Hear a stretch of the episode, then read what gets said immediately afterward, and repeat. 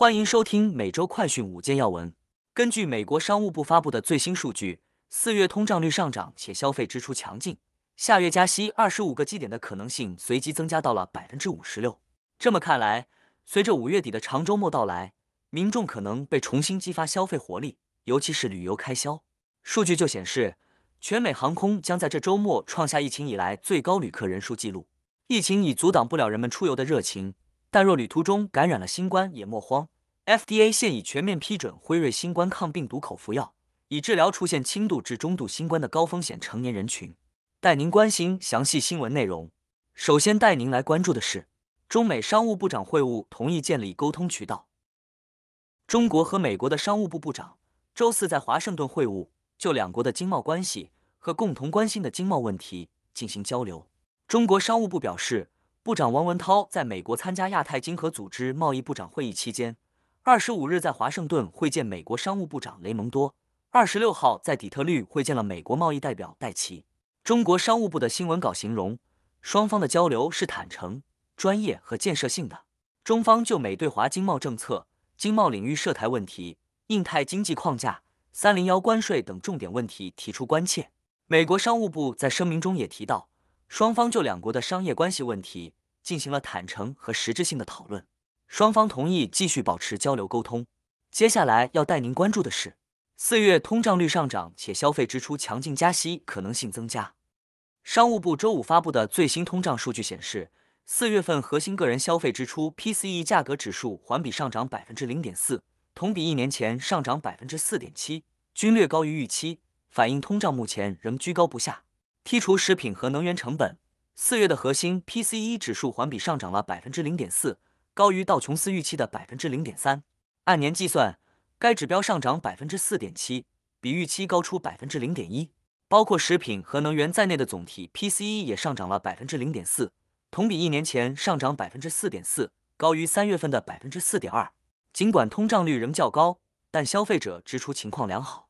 报告显示，四月支出增长百分之零点八。高于预期的百分之零点四，而个人收入增长百分之零点四，与预期持平。消息一出，市场认为美联储在六月会议上再加息二十五个基点的可能性立刻增为百分之五十六。现在带您来关注的是，长周末到来，全美航空旅客人数将创疫情以来纪录。随着阵亡将士纪念日的到来，人们开启周末假期旅行模式，美国机场也因此创下自新冠疫情以来的最高旅客人数纪录。美国运输安全局表示。全美机场安检处周四共对超过两百六十五万人次进行了检查，这是自二零一九年以来的最高单日检查人数。而周五预计将有更多乘客在机场接受安检。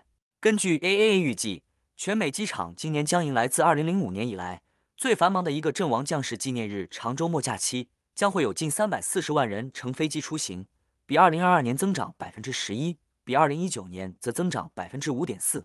接下来带您关注的是。FDA 全面批准辉瑞新冠抗病毒口服药帕克斯洛韦德。